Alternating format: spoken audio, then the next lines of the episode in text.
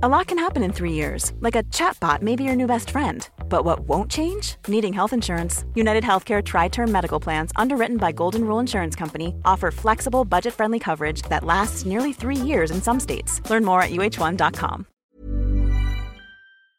Den här veckan så är vi sponsrade av Storytel. Och för det mesta när man lyssnar på ljudbok så älskar man ju uppläsaren. Men ibland så är man inte helt nöjd. Nej, där, det kan jag skriva under på faktiskt. Och det kan ju vara knäckande eftersom man ska tillbringa 10 timmar tillsammans. Hela 89% av Storytels lyssnare har någon gång avslutat en bok för att de inte var helt nöjda med uppläsaren. Och jag vill inte nämna några namn, men det finns, det finns en som jag absolut inte står ut med. Verkligen. Därför har Storytel tagit hjälp av AI och lanserar nu Voice Switcher. Och det är precis vad det låter.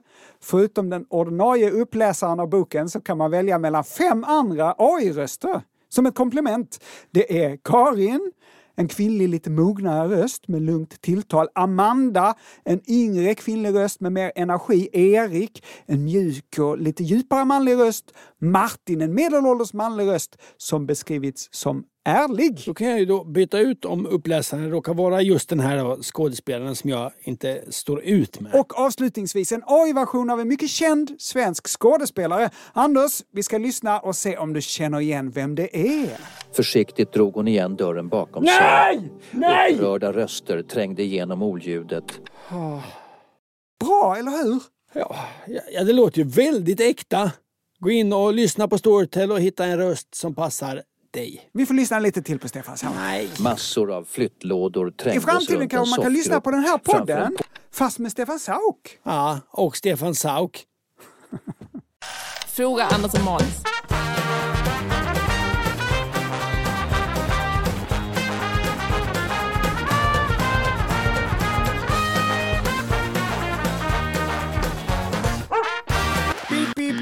Bryter här. Oj, Vi har fått en ny cover på vår introlåt. åh vad trevligt. Hej på er pojkar! Hej. Kunde inte hålla mig ifrån en liten fulbossa-version. Ha en grym vecka, Thomas.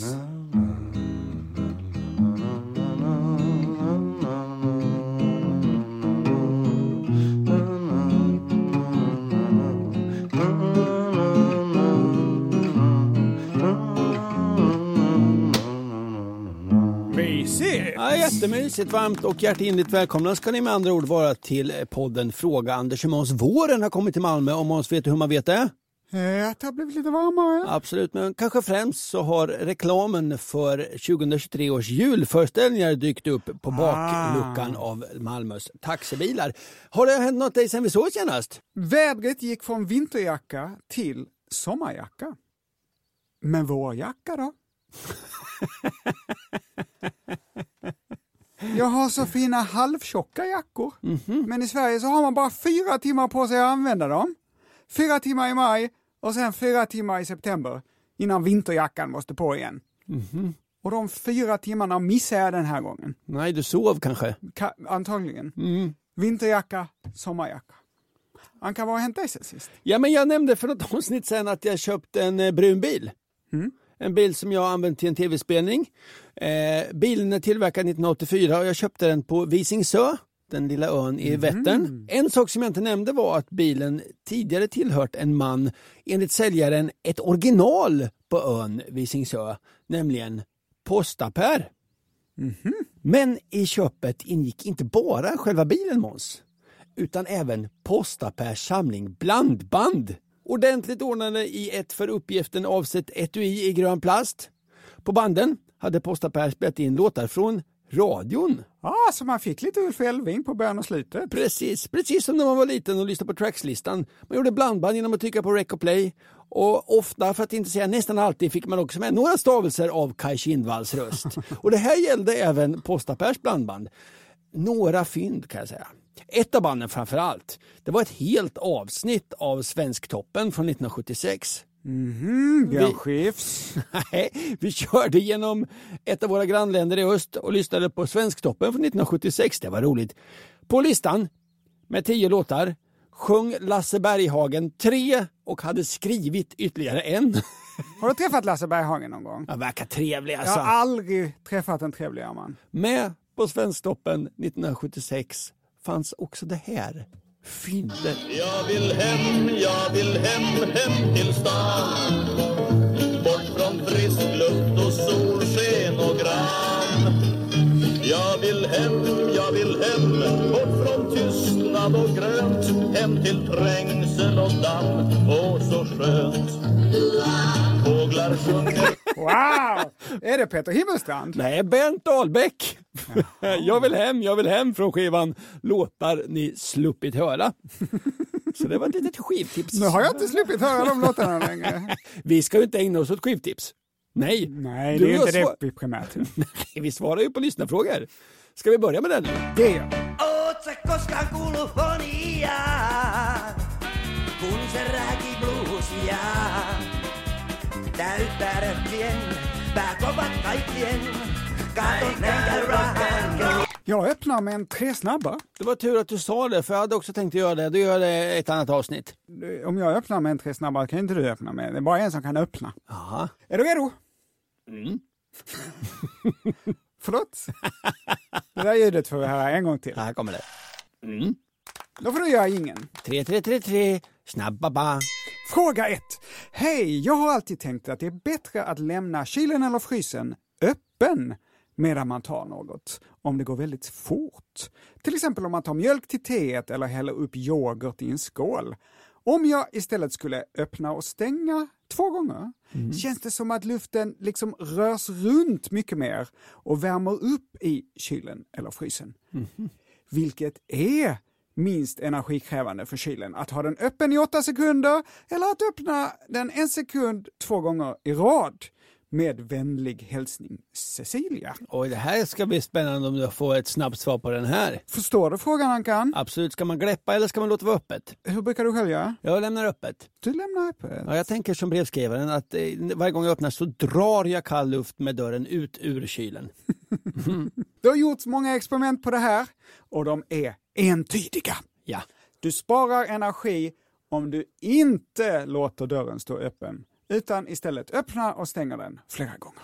Jaha, Du har gjort fel. som med så mycket annat. Det är ingen katastrof. Det är bara Ja, men det är gör två, jag har två saker på listan då. Relationer och kylskåpsdörrar. Ja. Ja. Fråga två. Hej!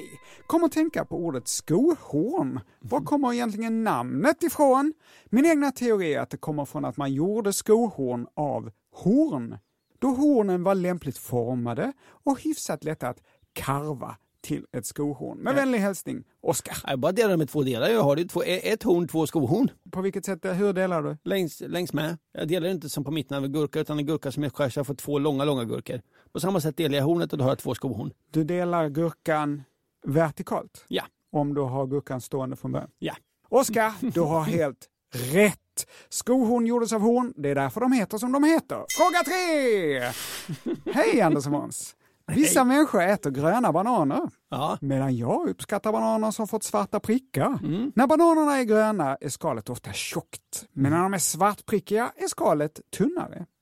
Vad är det som händer? Ja, vätskan lämnar skal, skalet, cellerna blir mjuka och skalet blir tunt och lätt. Fråga fyra. Viktor fortsätter. Blir innersta delen av skalet på gröna bananer till banan när den mognar? Får man mer banan på bananen då? Ankan, blir innersta delen av bananskalet till banankött om man låter den mogna? Nej. Vi tar det från början. Anledningen att vissa växter slösar sin energi på att producera frukter är för att de har valt det sättet att fortplanta sig. De gömmer sina frön i en läcker frukt och när djur äter den läckra frukten så sprider djuren fröna med sin avföring. Samma sak med bananplantan. I bananen ju sitter ju små bananfrön. Ja, pyttesmå är de. Eftersom de flesta djur, däribland människor, föredrar söta frukter så eh, blir det så fiffigt att bananen då mognar. Stärkelse, det vill säga långa kedjor av sockermolekyler bryts ner till korta söta som fruktos, glukos och sackaros. Sött och gott. De gröna pigmenten i bananen, klorofyllorna, bryts också ner, vilket leder till att skalet går från grönt till gult. Men vad händer mer med skalet? Det blir ju precis som brevskrivaren skriver tunnare. Ja. Är detta eftersom innersta delen av skalet omvandlas till fruktkött? Nej. Nej. Skalet blir tunnare eftersom det förlorar vatten. Ja, det var det jag sa ju. Exakt. Vatten som i och för sig inte avdunsta, Nähä. utan dras in i bananen Så den blir saftig? genom osmos. Exakt! Ja. Så Viktor, du får inte mer banan om du låter den mogna, men du får faktiskt lite mer av bananskalets vatten. Det här var Tre, tre, tre snabba. Vi ska byta ämne, därför spelar vi ingen som berättar att vi ska byta ämne. Vi ska byta ämne. Nytt ämne alltså. Såg du Eurovision Måns? Jag såg eh, bitar av det, ja. Själv såg jag Eurovision på Finlandsbåten mellan Åbo och Stockholm. Nämen perfekt! Ja, och det var ju en liten kamp mellan just Sverige och Finland. I allra högsta grad. Och det var många finnar och det var många svenskar på båten. Det var bra drag kan man säga. Det var en jävla fest. Och vi gick och la oss. Så jag läste dagen efter i tidningen hur det gick. Men jag hann se och uppskatta lite extra Belgien. Det var min favorit. Ja, minns jag. Ja, de kom sjua tydligen. Gillade också Frankrike.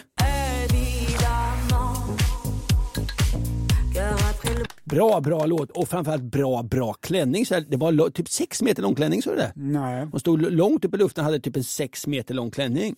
Den kom att tänka på det här gamla numret som jag en gång gjorde på Malmö Opera när jag hissade upp i taket och hade gömt en sju meter lång herrbyxa i skorna. Det såg ju roligt ut. Det är ju så verkligen roligt. Dina ben blev bara längre och längre. Ja, sen drogs jag lite för högt och byxan åkte av och jag hängde i Malmö Operas tak med bara kalsongerna. Var det slut där numret? Nej, det bästa av allt, jag hissades ner och i bästa Lill Lindfors eh, stil så, så hade jag en insydd gömd glitterklänning i smokingöverdelen. Flott nummer, eller hur Måns? Ja, fantastiskt. nu ska det inte handla om hur jag underhöll Malmöbor för cirka 12 år sedan, utan om Eurovision. Halli hallå! Nu är det igång igen, Eurovision. Ja, det är över, men ändå. Och de envisas med att samlas i green room mellan låtarna. Vad betyder egentligen det där green room? Varför heter det så? Ja, men det är ju eh, uppehållsrummet. Ja. Men det låter inte lika tufft. Vi samlas i uppehållsrummet. Tack för ett härligt program, Lasse i Holma. Roligt att han heter Lasse i Holma. Varför det? Ja, Och som i Lasse Holm! Vad skriver de slager? Kan det vara Lasse Holm? Alltså schlagerkungen. Ja, som skrev Miss Decibel. Cannelloni, macaroni framförallt. Eloise har han skrivit. Absolut. Fantastisk Kan det vara så att det är Lasse Holm som skriver oss under en illa dold pseudonym? Jag hoppas det. Ja. Nej, jag bestämmer att det är så. Så Lasse Holm, vad betyder green room? Att inte Lasse Holm vet detta, som har varit med så många gånger i Mello. Tidningen The Guardian visste inte heller. Så man frågade sina läsare och då kom det upp följande teorier. Är du med Måns? En teori är att skådespelarnas viloplats förr var täckt av ett skyddande grönt filtliknande material som också sen användes på scengolvet för att skydda skådespelarnas kostymer från smuts och damm. Jag tror inte på den teorin. Nej. Någon skrev att den första referensen finns i Thomas Shadwells pjäs A True Window från 1678. Den relevanta raden finns i akt 4 och lyder No madam, selfish. This evening in a green room behind the scenes was beforehand with me. Jag vet inte ens vad det betyder. Det, det var något med, med gröna rummet här. ju. Någon föreslår att grönt det är en lugnande färg och används ofta för att lugna scenskräck. Sjukhusavdelningar målas ofta gröna av samma anledning. Jaså? Vad tror du om den teorin? Jag tror inte att det var det primära, att lindra scenskräck. Vilken av de här teorierna stämmer då? Stämmer någon? Eller har The Guardians läsare presenterat ett eh, fempinnat piano där noll av tangenterna spelar korrekt ton? Vilken fin liknelse han kan. Vad säger Wikipedia om Green Room? De är inte heller helt säkra kan man säga. Tvärtom, de är ungefär lika säkra som en tonåring som inte har övat på trombonläxan. Hur som helst, här kommer Wikipedias teorier. Är du med? Ja. Varför heter det Green Room? Londons Blackfriars teater, byggd 1599, hade ett grönt rum bakom kulisserna där skådespelarna väntade på att få- få gå på scenen. Det var målat grönt och därför kallas alla sådana här gröna rum för Green Room. Vad tror du om den? Ja, Man har också föreslagit att teatrala väntrum målades gröna för att lindra ögonen från scenens bländning. nej. Nej, det är en jättedålig förklaring då scenbelysningen oftast för bestod av levande ljus.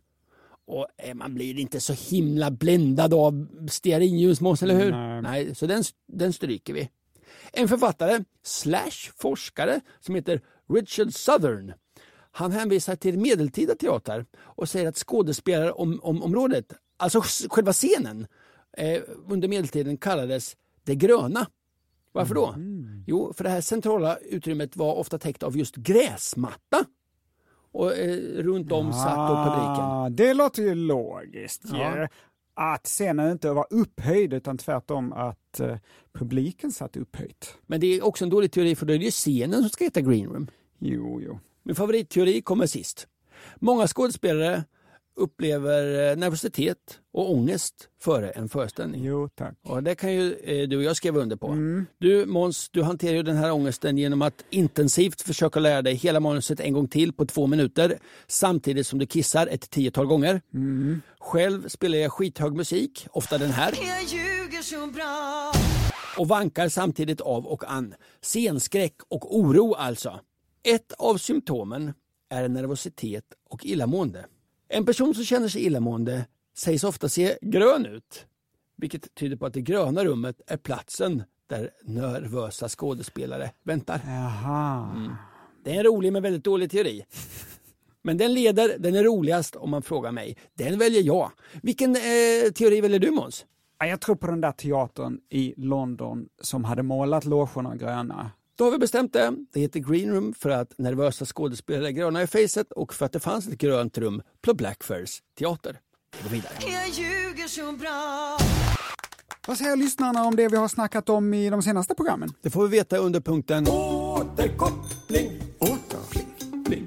Hej på er! Tack för en bra podd, men jag reagerade med förvåning när ni nu i flera avsnitt har kallat Alice Tegnér för en clown.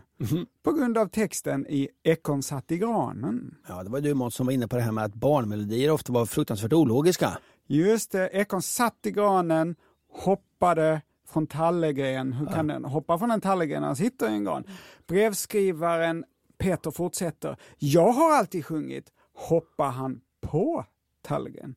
Alltså att ekorren hoppade från granen och landade på en tallgren. Och där stötte sitt lilla ben. Fullkomligt logiskt. Efter lite sökande på internet hittade jag en inskannad bild av originaltexten från Sjung med oss mamma från 1892. En gammal, eh, gammal bok ju. Eh, Precis gammal sångbok med, Ja. där den här ekorren satte granen ingår. Mm, den var en hit. Brevskrivaren fortsätter. Jag bifogar den här och den bekräftar Om man ska jämföra ekorrsatt i tallegranen med... med Ekorren satt i tallegranen. Ekorn satt i granen. med en samtida låt. Eh, vilken, vad skulle du säga, att, eh, vilken är nutidens ekorn satt i granen? Eh, blurred lines.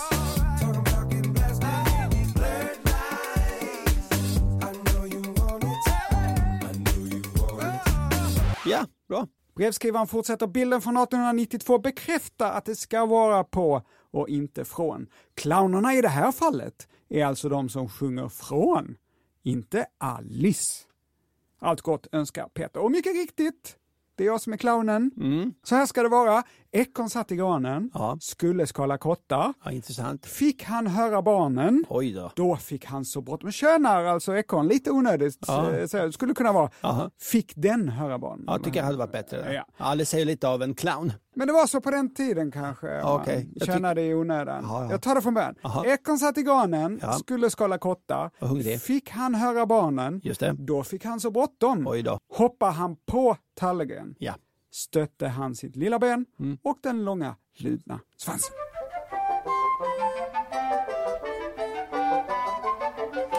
Ännu mer återkoppling Måns och nu är det återkoppling av rang.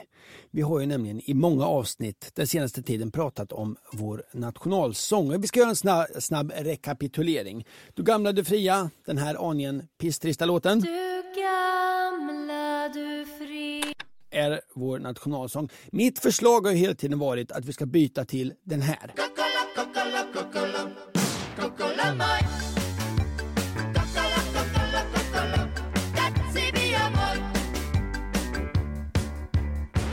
Men nu har vi ju fortfarande Du gamla, du fria skriven av juristen, forn och folkminnesforskaren samt muntergöken Richard Dybeck 1844. Han snodde ihop några frågor. till och med i efternamnet. Ja, Dybeck. ja, Av alla bäckar så valde han den dyiga bäcken. att förknippas med den tyckte Rickard var en god idé. Han snodde ihop några fraser, kanske från en värmländsk eller alternativt en tysk visa och skrev en text. Det var inte meningen att det skulle bli en nationalsång.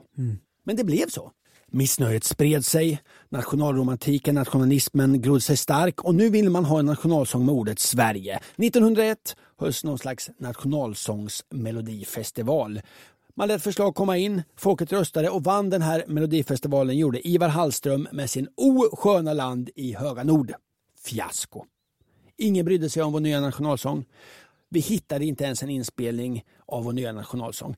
Emil Eriksson kom till undsättning. Han hade hittat eh, tonerna, noterna och han sjöng den för oss. O sköna land i höga nord, du kära fosterland. För dig, o Svears helga jord, mitt hjärta står i brand. Mig tjusar fjällets kala topp och bäckens ystra språng. Mig gläder flodens lugna lopp och trastens enkla sång. Vårt omdöme, pisstrist. Den var lite tradig. Ja, ja. Lite Men vi tradig. uppmärksammade och gillade att Ivar eh, eh, liksom highlightade trastens sköna sång. Ja, Annars men gav vi den underkänt. Vi har fått ytterligare brev i ämnet. Hej Anders och Måns. Jag hörde att ni benämnde O sköna land i höga nord som en tråkig låt. Men jag vill påminna om att det endast var sångslingan ni fick höra. I sitt sammanhang är jag övertygad om att sången uppnår det majestät som moder Svea fordrar. Så med hjälp av Emils inspelning tog jag mig friheten att återskapa arrangemanget så som jag är säker på att Ivar Hallströms ursprungliga version var när den framfördes i Nationalsångsmellon 1901. Håll till godo. wow, vad spännande. Mm, Det här skrev alltså Reino Charles. Nu ska vi äntligen få höra den. Pompöst och storslaget som det var tänkt. Är du med Måns? Mm. Jaså? Trastens enkla sång. Trastens enkla sång. O sköna land i höga nord, du kära fosterland. För dig, o Svears helga jord, mitt hjärta står i brand. Mig tjusar fjällets kala topp och bäckens ystra språng. Mig gläder flodens lugna lopp och trastens enkla sång. Tratt, tratt, tratt, tratt, tratt, tratt, tratt, tratt, tratt. Trastens enkla sång. Enkla sång. Trastens enkla sång. Tratt, tratt, tratt, tratt, tratt, tratt, tratt, tratt, tratt. Trastens enkla sång. Jag gillar att, att man hyllar trasten, det tycker jag var bra. Ja. Tratt, tratt, tratt, tratt, tratt, tratt, tratt, tratt, tratt. Trastens enkla sång. Enkla sång. Trastens enkla sång. Tratt, tratt, tratt, tratt, tratt, tratt, tratt, tratt, tratt. Trastens enkla sång. Trastens enkla sång. Ja. ja, det är klart. Nu. Så måste den ha låtit. Det är helt... Ja, men, Ja, men åh, nu- refrängen var ju mycket mer Ja, catchy än vad ja, framstod ja. när vi bara fick höra Ja, nu eh, fattar man ju varför sångslingan. Ivar Hallströms Osköna land och Höga Nord vann. Klart. Äntligen har vi en ny nationalsång. Att den lät så du. Och att vi var med i den, jag hade ingen aning. Den där kommer gå på dansgolven i sommar. Stockholmsveckan i Troppan, då kommer detta vara sista låt på alla dansgolv. Ja. Stockholmsveckan i Visby. Oj, oj, oj. ja, ja. Det står olika kristdemokrater och DJar den här. Med lite oflyt så är det olika sverigedemokrater som står Ja, ja, ja. ja.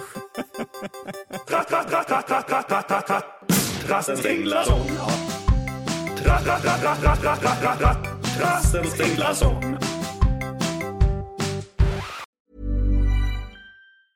As a person with a very deep voice, I'm hired all the time for advertising campaigns. But a deep voice doesn't sell B2B, and advertising on the wrong platform doesn't sell B2B either. That's why, if you're a B2B marketer, you should use LinkedIn ads. LinkedIn has the targeting capabilities to help you reach the world's largest professional audience. That's right, over 70 million decision makers all in one place. All the big wigs and medium wigs, also small wigs who are on the path to becoming big wigs. Okay, that's enough about wigs. LinkedIn ads allows you to focus on getting your B2B message to the right people. So, does that mean you should use ads on LinkedIn instead of hiring me, the man with the deepest voice in the world? Yes. Yes, it does. Get started today and see why LinkedIn is the place to be to be. We'll even give you a $100 credit on your next campaign. Go to linkedin.com slash results to claim your credit. That's linkedin.com slash results. Terms and conditions apply. Hey, I'm Ryan Reynolds. Recently, I asked Mint Mobile's legal team if big wireless companies are allowed to raise prices due to inflation. They said yes. And then when I asked if raising prices technically violates those onerous two year contracts, they said, What the f are you talking about, you insane Hollywood ass? F- So to recap, we're cutting the price of Mint Unlimited from $30 a month to just $15 a month. Give it a try at mintmobile.com slash switch. $45 upfront for three months plus taxes and fees. Promo for new customers for limited time. Unlimited more than 40 gigabytes per month. Slows. Full terms at mintmobile.com. Hej! Jag kör taxi och har problem med att se texten på den surfplatta som sitter fast vid instrumentpanelen och som vi får våra körningar via. Paddan är så himla mörk, fast ljusstyrkan står på max.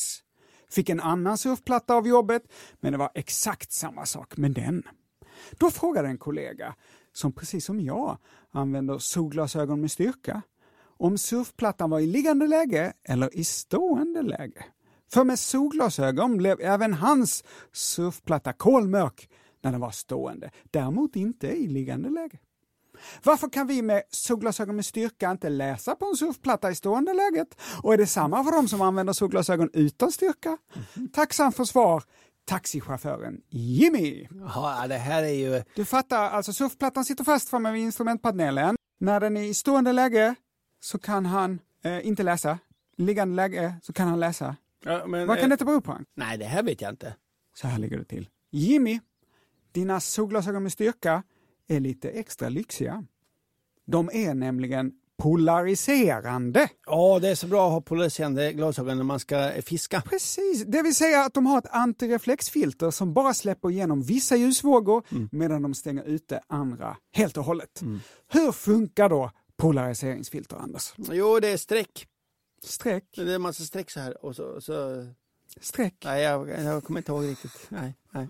Ljus rör sig i vågor. Ja. När du tittar på något, Ankan, Ja. säg en vacker gammal vas, Ja. så kommer ljusvågorna från vasen mot dina ögon. ja. Vissa av vågorna rör sig vertikalt, upp och ner, upp, ner, upp, ner. Mhm. Andra rör sig horisontalt. Höger, vänster, höger, vänster. Exakt, exakt. Medan resten av vågorna rör sig i alla andra riktningar. Jag är snett uppåt och snett ner kan det vara. När ljusvågor är raka, rör sig alltså upp och ner, upp och ner, kallas det vertikal polarisering. Och när ljuset svänger vänster, höger, vänster, höger, höger, vänster kallas det horisontell polarisering. Är du med Ankan? Ja, ja absolut. Och vad, vad när det är snea då? Ja, då heter det något annat. Ja, okej. Vet, vet ej. Vet ni skrift till Fraga, snabel Nej, Andersson? Nej, Nej, nej, Nej, nej. okej. Och ljus med just horisontell polarisering kan vara jäkligt störiga. Om det är soligt ute, om man kör bil, eller seglar som du var inne på, eller åker skidor, då är det just de horisontella ljusvågorna som man blir bländad av. Varför det? Ja, varför det?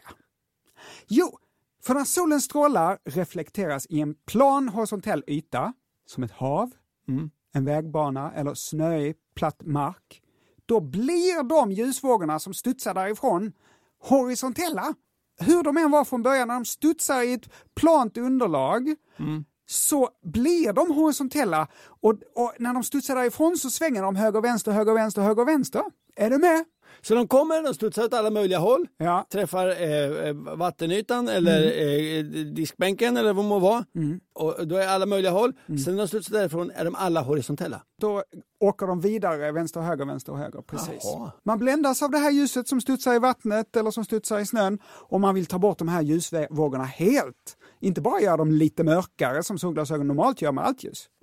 Därför släpper polariserande solglasögon inte igenom horisontella ljusvågor överhuvudtaget. Nej, nej, nej. Och så här går det till. Polariserande glas är som ett galler. Det var det, alltså streck, streck, streck, streck, Streck, precis. Ja, ja. Parallella öppningar som är vertikala. Man kan tänka dig att du håller ett eh, galler från en gatubrunn framför ditt ansikte. Eh, och så ska jag kasta CD-skivor i facet på dig. ja. Nu gör jag det. Kasta, jag kastar CD-skivor i facet. Då kommer skivorna ju bara komma igenom gallret när jag lyckas kasta dem i exakt rätt vinkel. ja. Alla andra studsar bort. Så funkar polariserande solglasögon. Det är därför så här, man ska ha eh, sådana när man tittar, när man fiskar. Därför att man tittar ner på vattnet och då silar det bort alla de som kom eh, lj- ljusfåglarna upp från vattnet. Så då får jag, då får jag de som är, de som är, de som är, då ser jag inte vattenytan utan jag ser fisken under vattenytan. Den blockerar allt ljus som studsar i vattenytan. Mhm. Och det här är ju superbra om man kör bil mycket, som taxichauffören Jimmy. Mm. Men han hade ju ett problem. Att hans surfplatta blev helt mörkt i stående läge. Vad tror du att det kan bero på? Ankan? Jo, för att då studsar de i dem och eh, ljuset så kommer... Nej, nej! Nej, men måste jag bara tänka efter här då. Eh, det kommer ljus från den, det ska han se. Eh, men sen så kommer det ljus in, in i den och då, nej. Det sorterar bort också de som... Så, så, så, eh, det- jag vet inte. Skärmen blir mörk eftersom det också finns ett polariserande filter på skärmen. Så när han håller den stående framför sig så skickar den bara ut horisontella ljusvågor. Exakt de som hans solglasögon filtrerar bort. Är du med mig?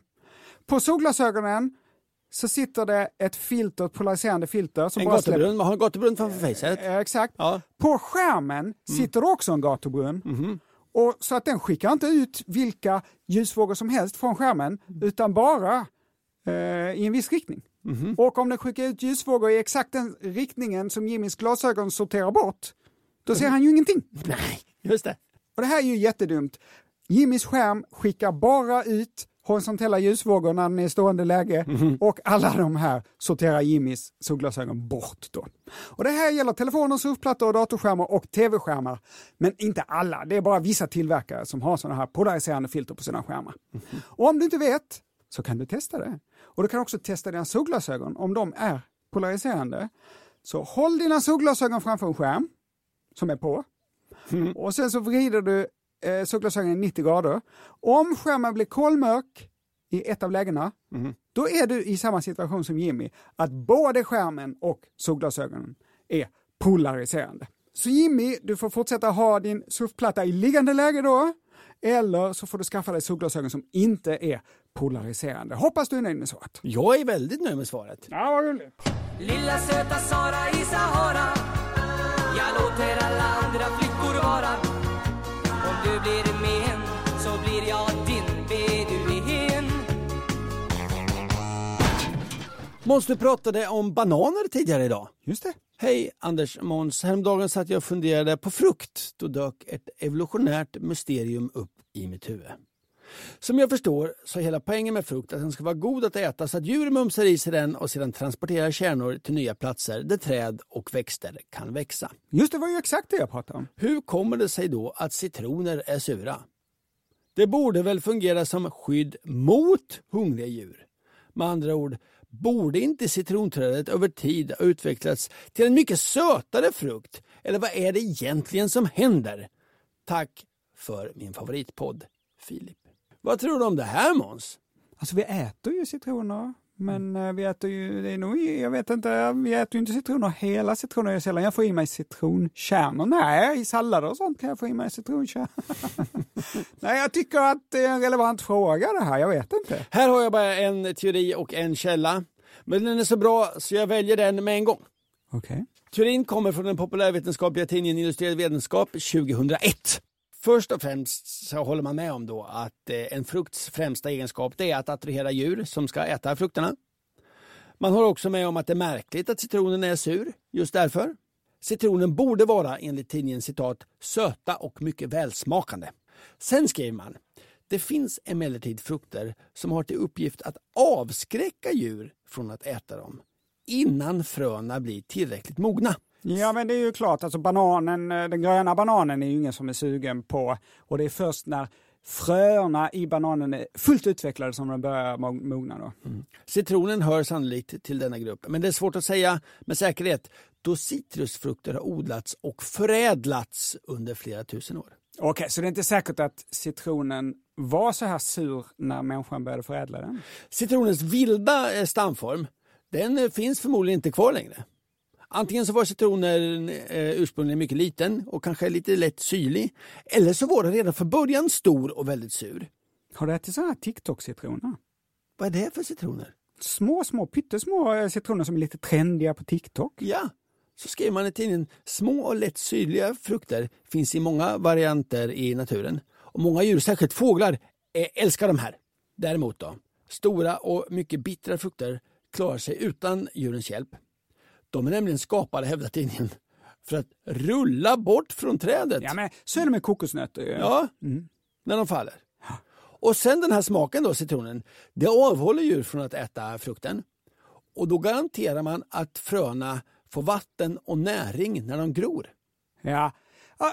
På kokosnöt absolut, de kan Mm. ju till och med flyta en lång sträcka. Men på citroner knappast. Nej, men det här är i alla fall teorin. Att citronen ska trilla ner och rulla bort Nej. och ingen äter upp den och sen börjar det då växa för där finns det vatten och näring för fröna att gro i. Så antingen har vi förädlat fram en frukt som eh, råkar skrämma djur eller så var det tänkt så från början att citronen ska rulla bort och vara lite sur så att de kärnorna kan växa i själva citronen. Allt detta enligt en 22 år gammal artikel från Illustrerad vetenskap. Vet du bättre? Skriv till fraga snabel SE. Men jag har också en teori. Alltså, olika djur har ju olika preferenser. Mhm.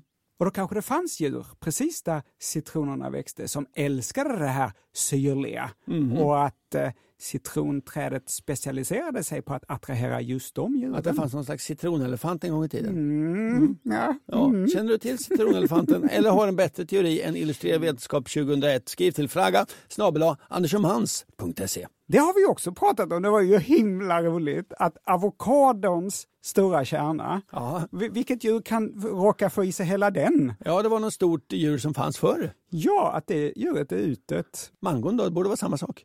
Har mangon jättestor kärna? Ja. Aprikosen har jätte... Det kan ju ingen råka få i sig en aprikoskärna. Nej, men den är, aprikosen är så liten så den kan nog ett djur bära med sig kanske. Vilka djur bär med sig frukt? Ja, ekorrar. Har du sett en ekorre med en aprikos? Nej, det är mycket frågor som kräver svar. Som tur att vi har en mejlkorg. Skriv till oss. Innan vi avslutar så har jag förstått att du vill ägna dig åt lite mer återkoppling. Ja, vi drog ju igång en tävling, Världens sämsta mått. Och Andreas nominerade den finska längdenheten Poronkussema som är distansen en ren kan tillryggalägga innan den måste stanna och kissa. Cirka 7,5 kilometer. Bökigt mått alltså. Som motivering till att måttet är dåligt tog Andreas upp att man behöver en ren för att mäta och att det är ett besvärligt verktyg att släppa med sig. Ja. Vi har fått fler nomineringar. Hej Andreas och Mårten! Jag hörde att ni efterlyste nomineringar till världens sämsta måttenhet. Jag vill nominera enheten OLF. Olf?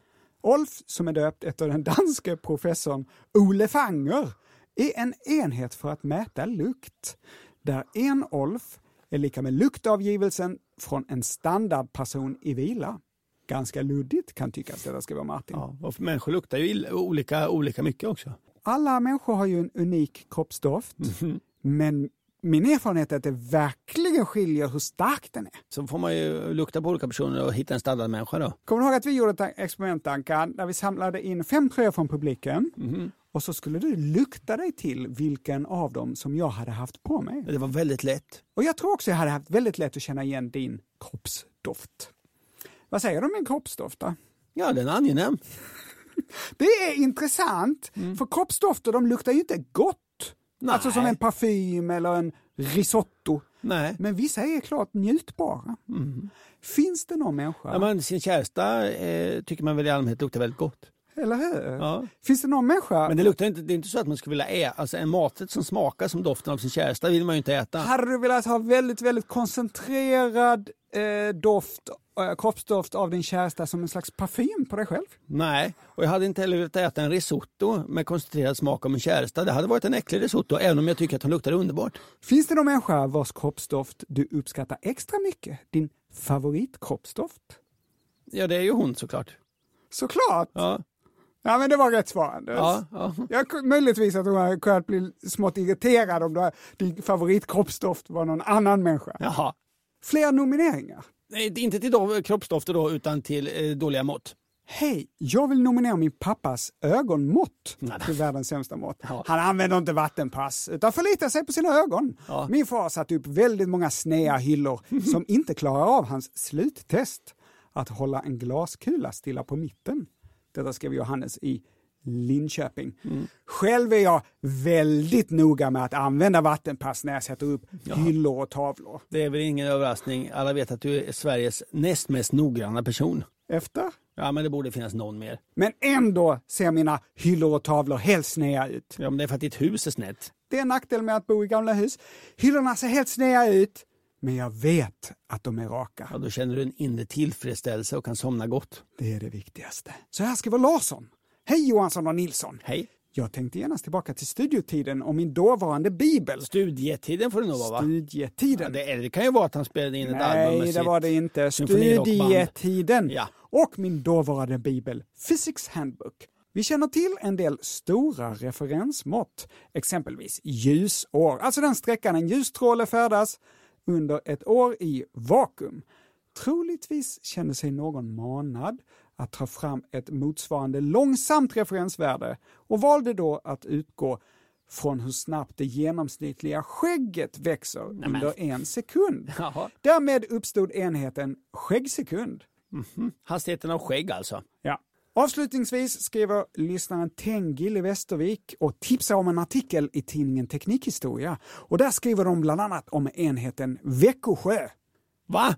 Växjö, känner du till den? Nej, det har väl något med fukt och regn att göra gissar jag. Det medeltida måttet Växjö anger en sträcka ett roddarlag klarar innan det är dags för avlösning eller vila.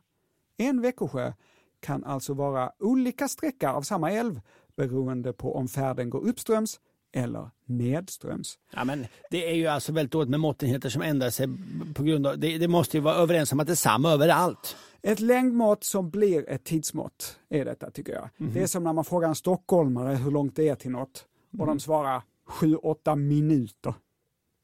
Värdelöst. Jaha. Fortsätt nominera värdelösa måttenheter. Fraga snabel andersochmans.se.